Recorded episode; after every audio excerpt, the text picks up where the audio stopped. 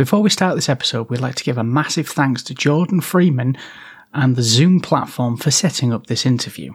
This is an audio version of the full video version of the interview we had with Stephen Kent. If you would like to see the full video version, please check the link in your podcatcher. This is part 2 of a 4-part interview with Stephen Kent, and part 3 will be dropping very soon, so please keep an eye out for it. We had an absolute blast talking to Stephen about his books, The Ultimate History of Video Games Volume 1 and 2. They are great books, so definitely check them out if you get the chance. With all that being said, please enjoy the show.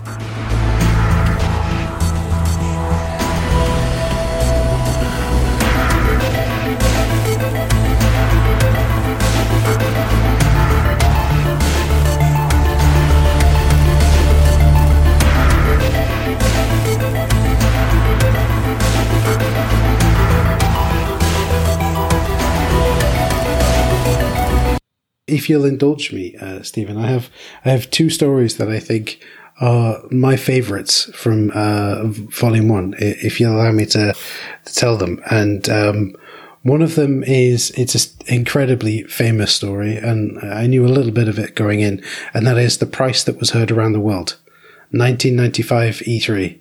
You know, Sega have just come out on stage and they've said, the Saturn will be released, and it's being released right now. In fact, it's at retailers. And all the retailers went, I'm sorry, what? Yeah. They were like, this is the price. It's this and this and this and all this. And then Sony are partway through a one of their talks, and someone gets up and he just walks to the – I'm blanking on the person's name. I do apologize. Steve Race. Gets up, goes to the podium. That's right. Yeah, Steve Race gets up and just says $2.99 and walks away. And the crowd just erupts.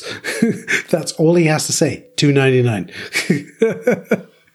That moment is still on YouTube. It's worth watching on YouTube because it is really a seminal, pivotal moment in the history of video games. It really is. It really is. And I absolutely love it. And I think one of the other ones is there's two more, but I'm just going to go with one, and that's with, I believe it was Shark Attack. And so this was an arcade game that, you would walk up to the cabinet and it's designed to look like a shark is attacking you, right?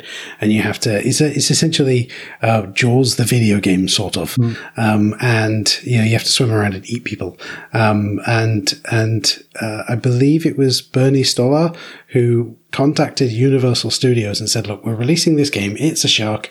It's a bit like Jaws. You've got Jaws coming out. Shall we license it? What do we need to do? And they said, you only have to pay royalties after the first 100,000 of them that are produced. And he went, okay. And so he made sure that only 90,000 of them were ever produced. Yeah. Which I think is absolutely genius. Yes. You know, Bernie Stolar is, he's really interesting. There are a couple of people who were really genius pioneers in video games, and they bounced around a lot. They showed up in a lot of different places and had made a lot of impact wherever they went. And Bernie Stolar is definitely, absolutely one of them. He was a great leader. He helped form the industry itself. He mentored a lot of people, and the people who knew him really respected him. Yeah, absolutely. I've read in multiple different places, lots and lots of different places, that Bernie was the person that pushed for, hey, we need internet access for the Dreamcast. We don't need a DVD drive, internet access, because internet-based video games are going to be huge. And I've read that he pushed for a lot of the early Sony exclusives as well. Hey, we need a mascot. Hey, let's find, there's this thing called Crash Bandicoot. Let's push for that. You know, and I think especially those two are very small examples of his impact on the industry. But I think those two are very, very important examples. Yeah, can you imagine a PlayStation without Crash Bandicoot? No, I don't want to. It doesn't compute, right? Here's my ugly confession, and it's a terrible confession. Nobody should ever make it. I actually preferred Crash Bandicoot to to Mario 64. I found myself lost in it immediately. I loved the sense of humor. I found myself very frustrated with the flight controls in Mario 64. I mean, deeply frustrated with those. I loved the worlds that they created. But Crash Bandicoot had a great sense of humor. It was forced, you know, it was 2D, but it felt like 3D. Sorry about that. And so Crash Bandicoot, I thought the Crash Bandicoot games were wonderful. They were funny. They were challenging. You know, I mean, I just thought that the Crash Bandicoot games were, for me, a nicer introduction into the world of PlayStation versus N64.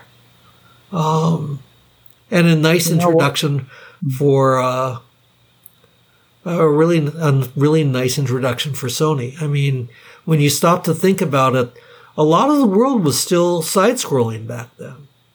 And attempts at 3D, until Mario 64, attempts at 3D had mostly been faulty. Terrible camera problems. Mario 64 overcame a lot of those camera problems, but part of the way they did that was by putting Mario in all kinds of very empty places. So... Yeah. You know what? I'll go on a limb with you, Stephen. I'm going to agree with you there.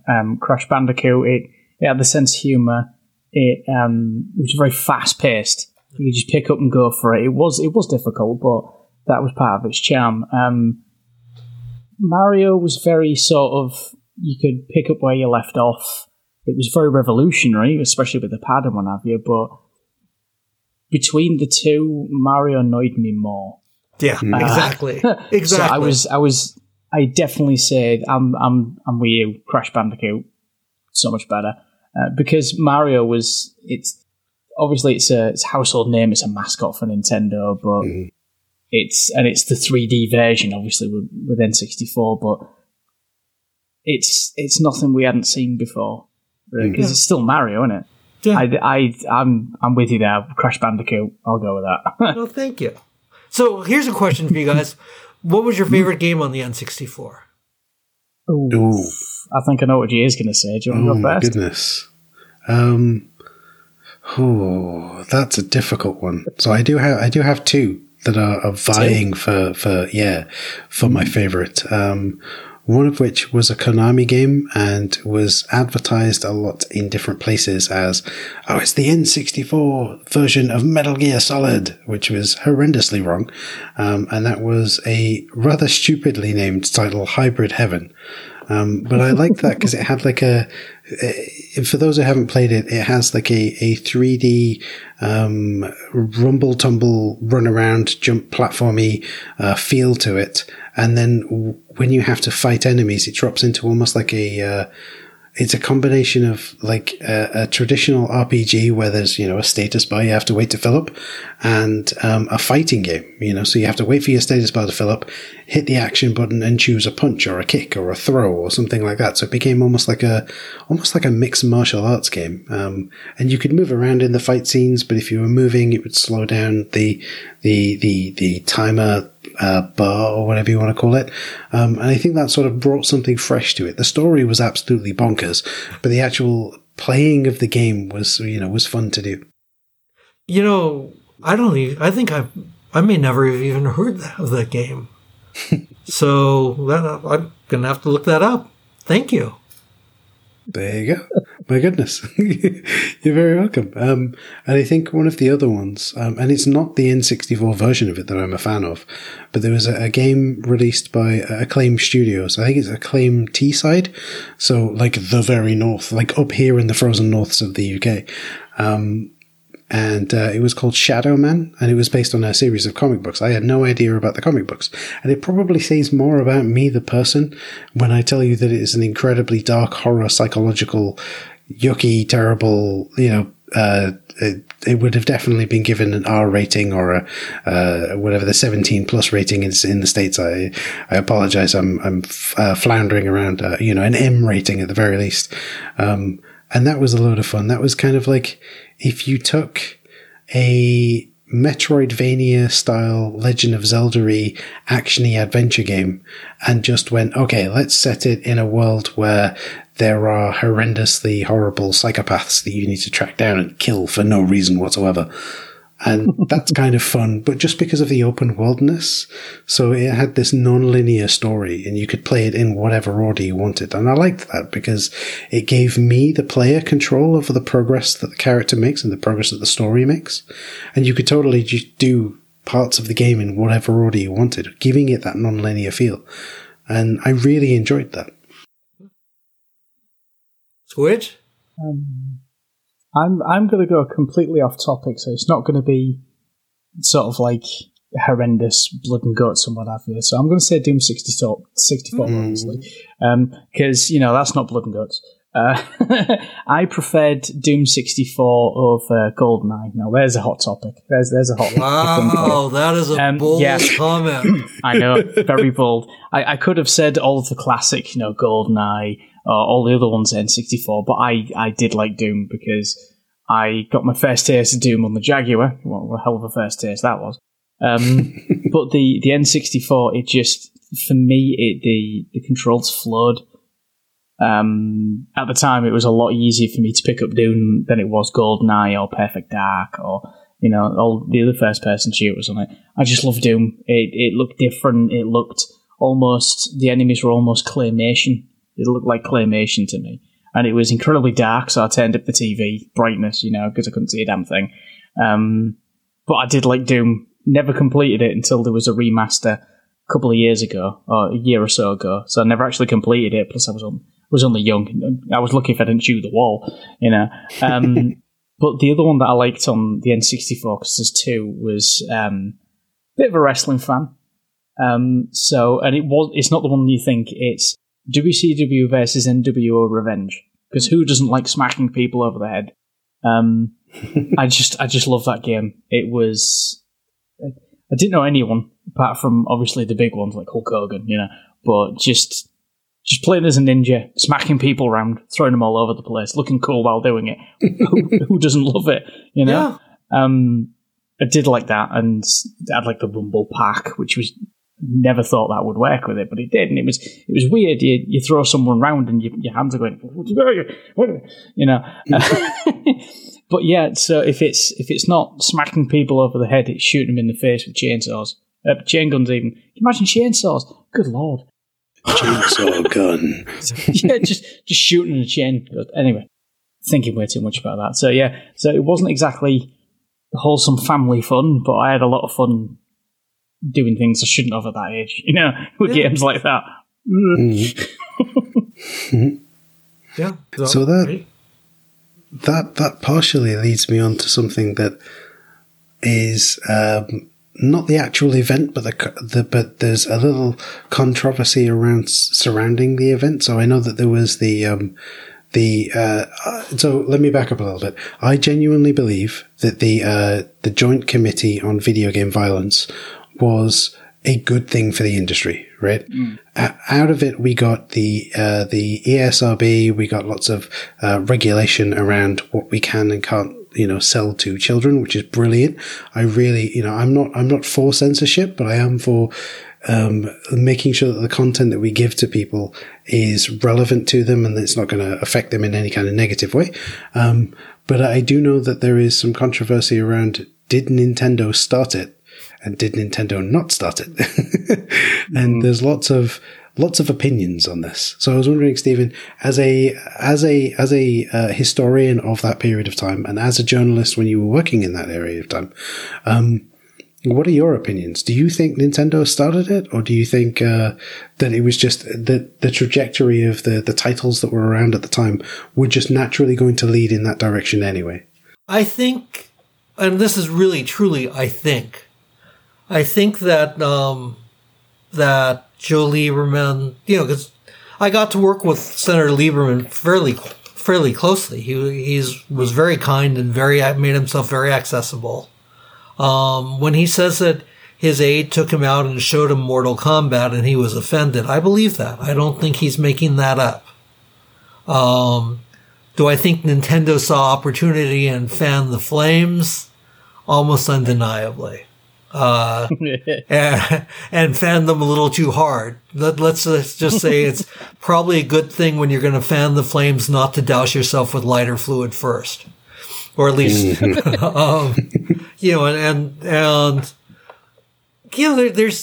there's some real fun there too. Bill White had recently left Nintendo and gone to Sega and was happy to stick his thumb in Nintendo's eye a little bit there. And I still remember interviewing Howard Lincoln and Howard Lincoln saying something kind of nasty about Bill White. And then talking to Bill White the following week, and Bill White's like, "Oh yeah, Howard and I are great friends. We went out fishing last week." And it's like, okay, I don't think he'd actually go fishing with you unless, like, he put you on a hook and used you as the worm. But anyways, White did a good job, and White knew Nintendo's vulnerabilities. And so when Nintendo went there and thought, we're going to come out as the clean hat and Sega is going to come out looking like the bad guys who are going after people's children, White did a good job of saying, hey, you're not that clean either. It's not that many years hence. In 2000, 2001, we get to the GameCube, which I got to tell you, hardware-wise, I think GameCube was the last console made for actual gamers. I love the GameCube. It wasn't made to watch movies. It wasn't made to take you on the internet. It doesn't toast your bread or wipe your tush. It simply played games, and did a great job at it.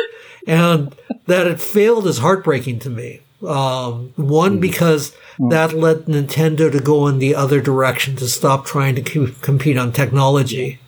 And while I love the DS, I created quite a storm on myself. I can't believe I'm jumping around from topic to topic this freely. I apologize, but no, it's fine. The last interview I ever did as a game journalist with USA Today, the Wii had been out for a couple of years, and I was at a Nintendo event, and I used to write for USA Today. Another reporter came by and said, hey, what do you think of Wii? And I told that reporter, I think the Wii bubble is about to burst. And boy, the hate I got for that. And me being me, instead of just saying, well, this is what I think, I had to then shove my foot in my mouth and swallow until I was gagging on my kneecap. Then I had to turn it into an attack on independent games, indie games, which was a real mistake. But when I was basing my view that the Wii bubble was about to burst was that when an Xbox owner took out his Xbox, they were usually played for 3 hours. When a PS3 person pulled out their PS3, they played for 3 hours. When a PS2 person pulled out their PS2, they played for 3 hours. When an N64 person pulled out an N64, want to take a wild guess how long they played for? But when a Wii owner pulled out their Wii, they played. That's Wii, the game console. No, it's not. Anyways, don't clear your minds of any dirty thoughts. Wii is the name of it.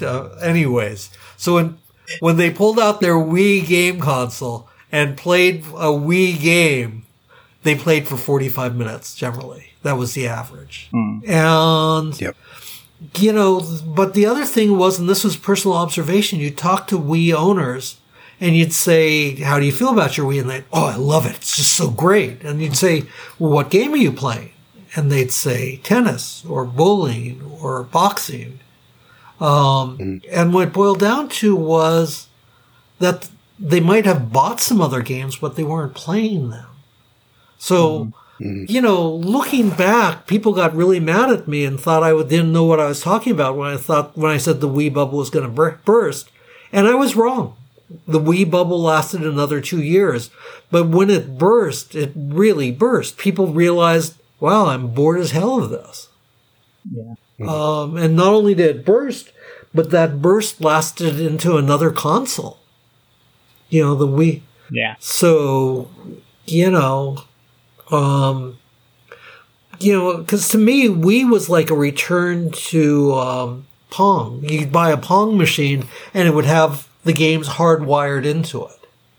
You could change games in the Magnavox Odyssey, but those games were actually again hardwired in.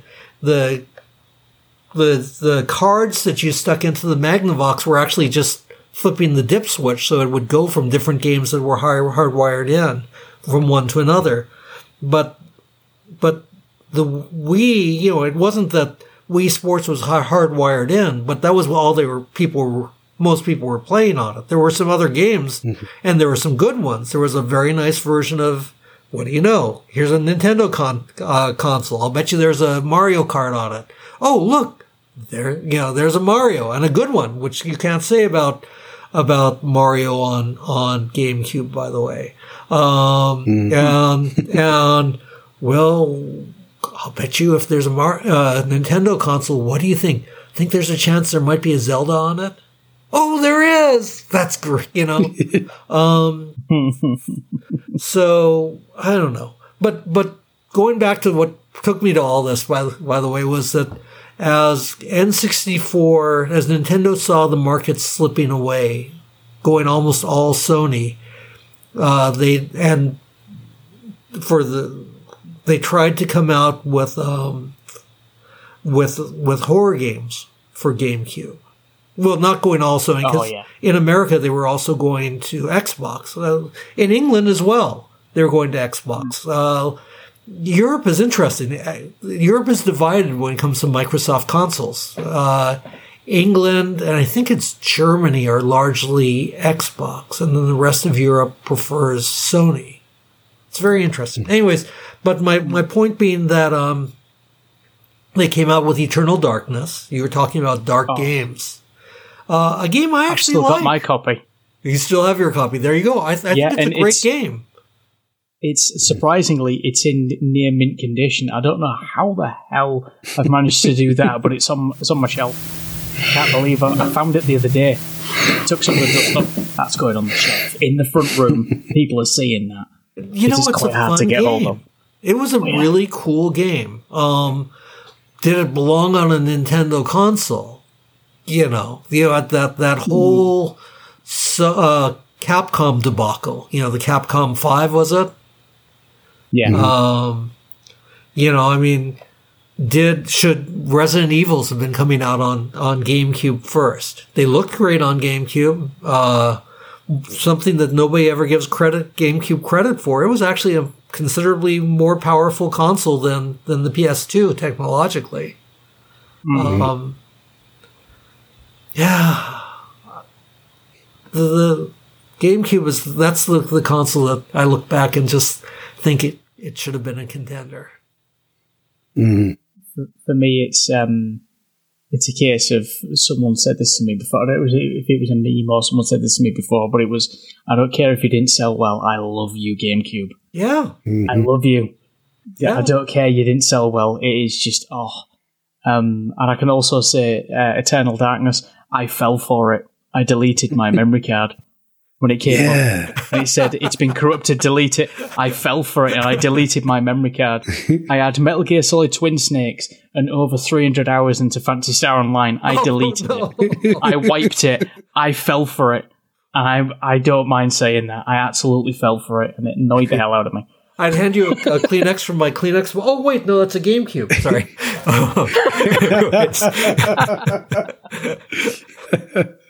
Oh, my goodness. But yeah, GameCube. I love my GameCube. I've still got my GameCube somewhere. I'm tempted to hook it up now. The TV. Like I say, the last true gamer system.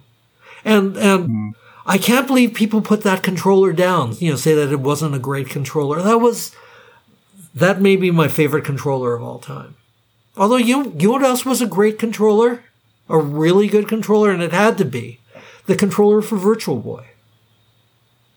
It had to be a great controller because old fogies like me always looked down at their controllers, and you couldn't do that with Virtual Boy. No. So, that's you true. Know. But I wonder whether that's because you were, and I'm going to steal a joke from Squidge here, maybe because you were spending too much time fiddling with the dial on the top, which was to control how far you would projectile vomit. There you go. Whilst playing the game. Not my joke, by the way. I can't remember where I got it from, but well, it's not my joke. I'm going to play that. Not mine.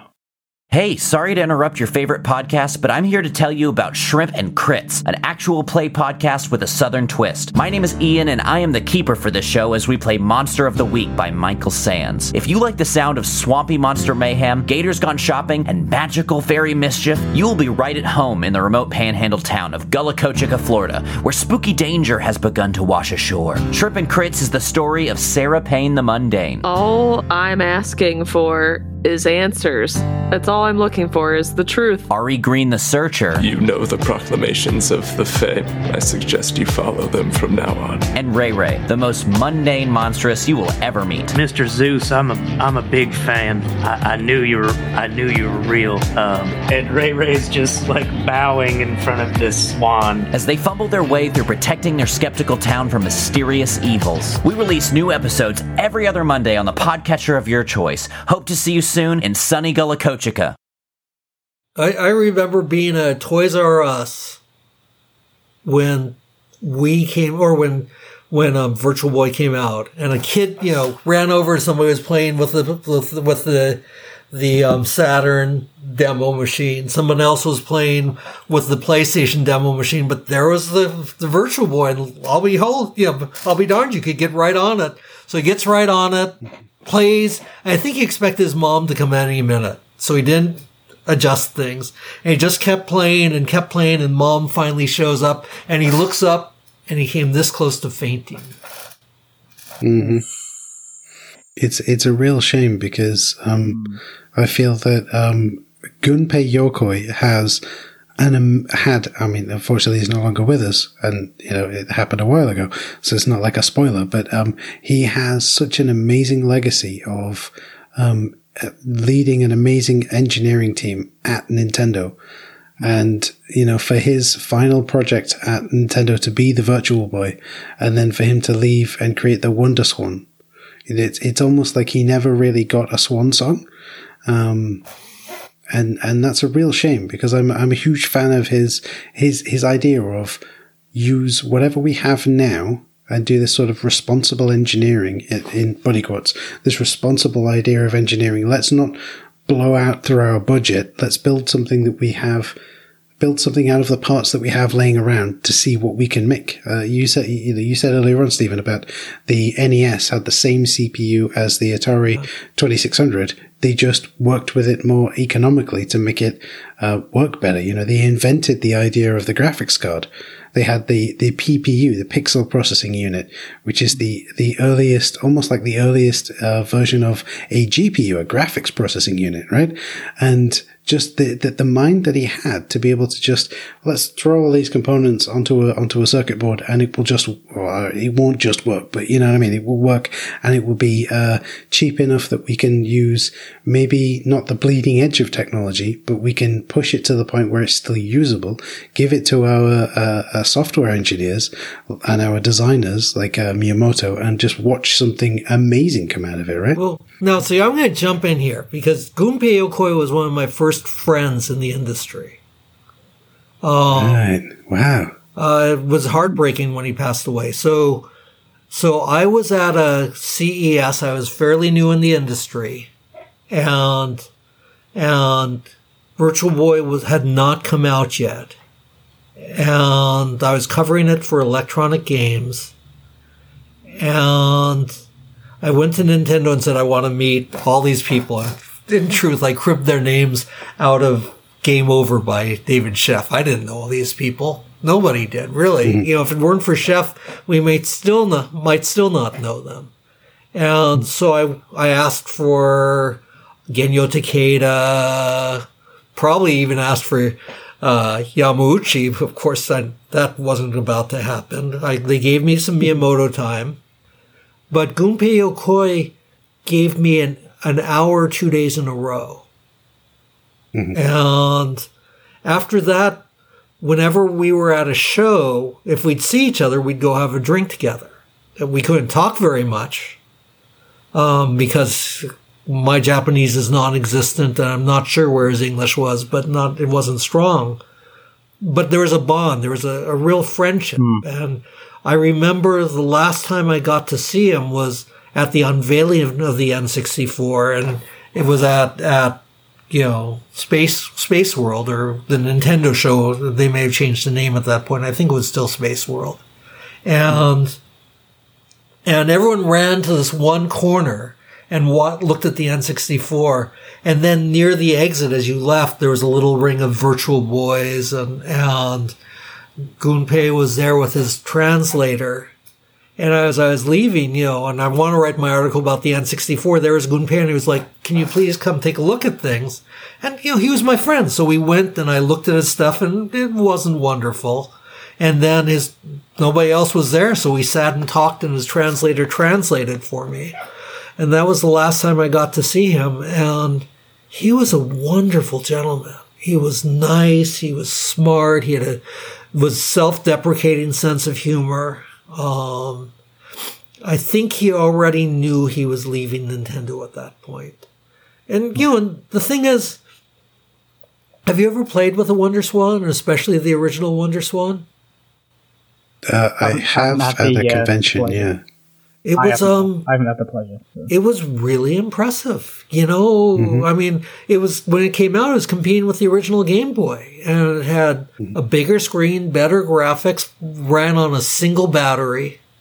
The games were nice. It came out late, but part of Gunpei's thinking one was let's use this old technology because it's cheaper, but also because everyone knows how to program for it. Mm.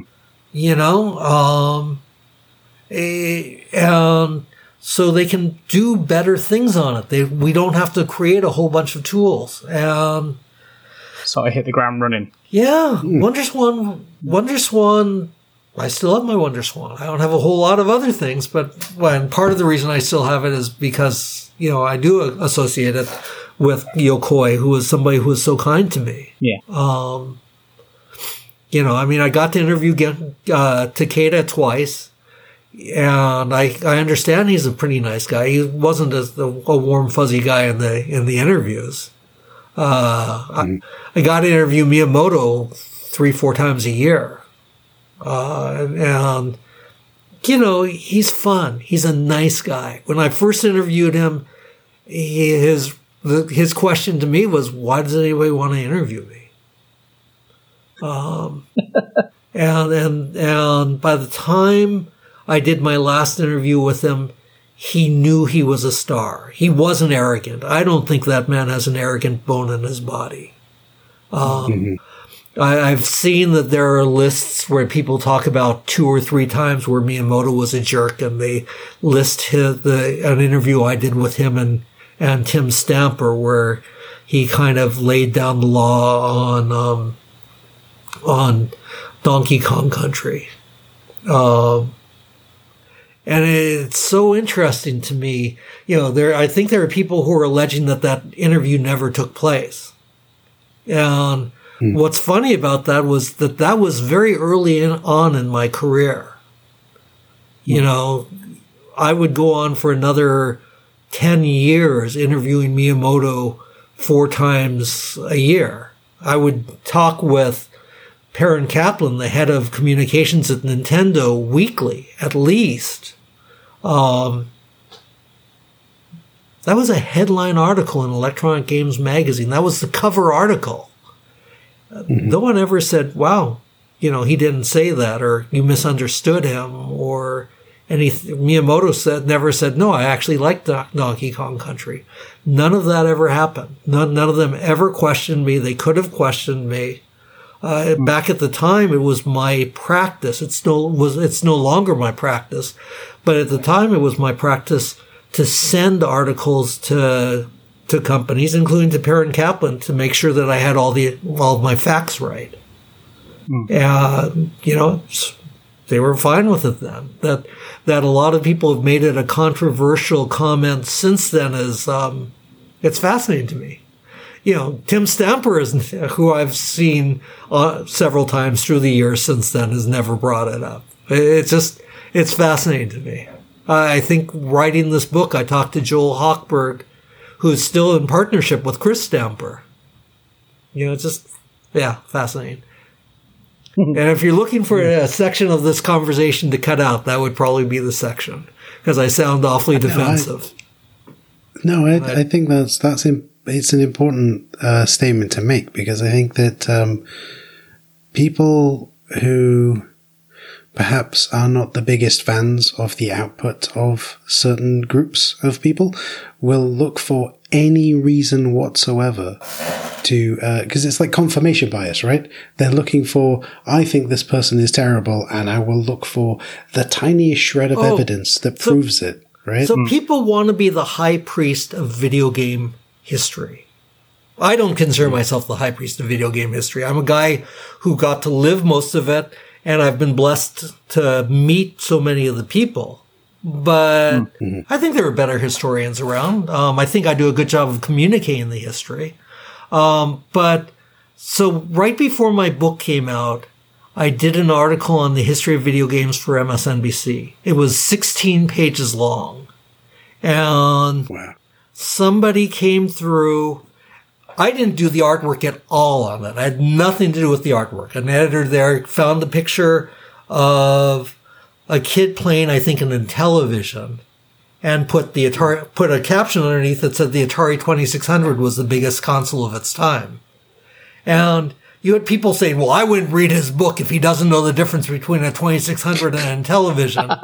And it's like, this is somebody who wants to be the high priest of video game history. And he's running around looking for anything. And so on my new book, there's somebody who came out and said, this is egregious. We found an egregious error in this book. He says that only one of the highest grossing games of all time came out after 92. That's egregious. My life is broken. The world is falling apart. Whatever you do, don't read this book. It's horrible. And that statistic could only have come. We've lost Squidge. Anyways, that statistic could only have come from Google or from Wikipedia. And only somebody who doesn't know what he's talking about could ever go to Wikipedia. Well, first of all, Wikipedia doesn't generate its own tables. People go on and they take information to Wikipedia and aggregate this information. And secondly, oh my gosh, if your life really was ruined because you disagree with this statistic, there's probably a table somewhere with a lot of good psychiatrists' phone numbers on it. And you might use that table and give it a good study, because there's 592 pages in the book.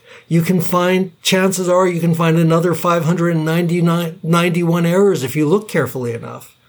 That's the good thing about this book versus the first quarter, the self-published one, because you could find all 591 errors on one page with my terrible grammar and diction.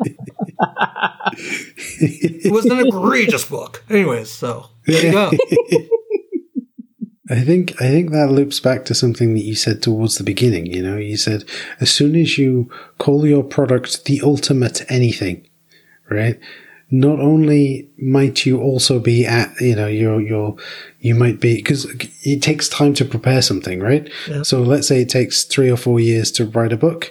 By the time you've written it, the information that you are using is either already public domain or perhaps it's been superseded by some other information. So as soon as you say ultimate, people are immediately going to be on the lookout for, well, you know, this has been proven to be wrong. And it's like, well, it doesn't really matter, does it? It's this person's collation of that information and collecting it into a format that is easily accessible and allowing them to write a narrative around it that provides you with that info. I don't have time for people who are like that, right? Because I think if your life is that empty, or indeed if your life is that good, can I live it?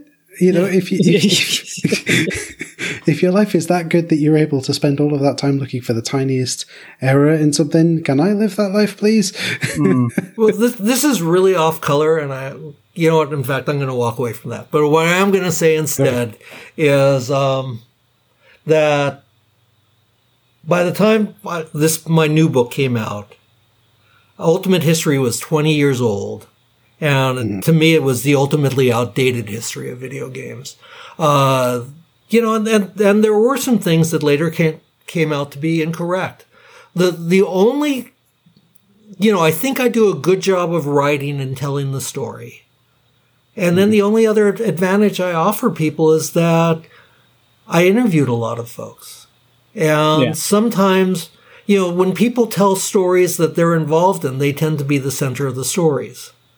So there, you know, it's really interesting. Walter Isaacson and I have interviewed a lot of the same people. I think have you read his Steve Jobs book? I have, yes. It's a phenomenal book. JS. Squidge, you need to repent and start reading. So anyway. Okay, fair enough. I've been told. Just promise me this. You'll finish that book before you play your next game of Eternal Darkness. Oh, I don't. I'll do it for you. I'll do it for you. Thank you. It really is worth reading. Walter Isaacson's amazing. Some of the stories in his books disagree with some of the stories in my books, even told by the exact same person. You know, so he interviewed Al Alcorn. I interviewed Al Alcorn. He interviewed Steve Wozniak. I interviewed Steve Wozniak. They told him a story one way. They told me a story another way. Doesn't mean that they lied to one of us. And in the slightest, you brought up earlier the evolution of the story of the creation of Pac-Man. Actually, you didn't bring it up. You started to bring it up, and you brought it up in your questions. But, you know, Toru Iwatani, by the time I interviewed him, it was very much. I was eating a pizza. Somebody else had taken the first slice. I looked down, and there was Pac-Man. But there's an old Pacific business news article in which he says, I wish I could say. Okay. It could be that the story has evolved in his mind because he's told it so often, or it could also be that the guy who interpreted him at the Pacific Business News misinterpreted him. Absolutely. You know, I mean, it's entirely possible. So many variables. It's you know, we're into the Spider-Verse, right? So absolutely, we are humans. We are infallible, and like you say, you know, when you tell a story, not only are you the center of the story, but you're the hero in your own story, right? You're never gonna. Very few people are gonna turn around and say, "Well, actually, I'm actually the villain," and you know, but no, because they are the stories happen to them, and they come out on top, and that's how we tell stories, how we all tell stories. You know, if I was to say to you, Stephen, hey, tell me about your morning so far, you might say, well, you know, I was interviewed by these two chaps over in the UK, but you know, it was great because you know I got to tell all of these wonderful stories, and I got to show the world, you know, all of the experience that I have. You wouldn't necessarily say, well, you know, Jay got really philosophical at one point and talked about how we're all the heroes of. You're not going to focus on that because you're focusing on yourself, right? I mean, I'm generalizing. I'm not saying that you wouldn't say, oh, Jay is talking about this, but what I mean is because we are the heroes of our own story, we only really focus on the parts that directly affect us. And when we tell that story, it's, oh, well, you know, I was there when Nolan Bushnell was having all of these wild parties in his jacuzzi. And then you look around the room and realize that Me Too is a thing. And you go, I didn't get in the the jacuzzi. In fact, I told him it was a terrible idea because the person you're telling the story to, I'm not saying you did, I'm not saying anyone you interviewed did, but the person you're telling the story to has that context and says, well, if this person, this fictional person, doesn't say that they told Nolan that it was a bad idea, then perhaps they are implicit in that story. So that person then alters the narrative ever so slightly to help them come out on top, because we are the heroes in our own story, right? Yeah. Well, yeah, and here you bring up an interesting thing, just that reflects on all of video games. The difference between video games and other media is, with other media, you are the witness, but with video games, you are the hero of the story. Yeah, you drive the story forward. Yeah, gentlemen, absolutely. We've been at it for 2 hours.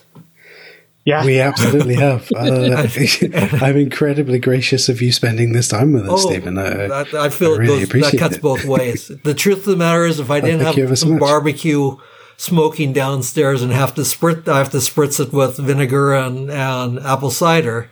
If I weren't doing that, I'd probably stay on and bore you some more, but I'm an hour late on my last spritz. It's not boring at all, Stephen. Well, it's been a pleasure.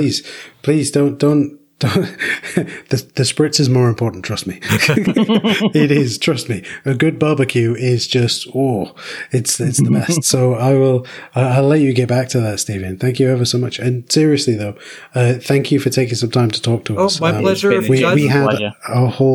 Sorry. If you guys ever want to have me back, contact Jordan and we'll set it up again. I'd be happy. Absolutely. Thank you ever so much, Stephen. We do actually have a whole list of questions that came from friends of ours, and there's a huge list of them. So I feel like if it's okay with you, perhaps we could do something like this again and just talk through some of those. Let's set something up for not next week, because next week is crazy, but the week after next is wide open. Let's find a day and get it taken care of. Sounds good to me. Awesome. Sounds good to me. Excellent. Well, thank you ever so much, Stephen. I'll try not to keep you too long. I just want to say thank you for taking the time with us. I really appreciate it because I really enjoyed Volume 1, and the next book on my pile is Volume 2. I will get Squidge to either read the Walter Isaacson Steve Jobs biography or listen to it, because he's more of an audiobook consumer, and we'll get back to you another time. I promise you. Yeah, I'll do it. Like I say, my door's always open, so thank you. Thank you very much. Awesome. And Squidge, I'm anxious to see what you think of Walter Isaacson. There you go. I'll get straight on it. Okay. Excellent. Thank you ever so much. See you guys.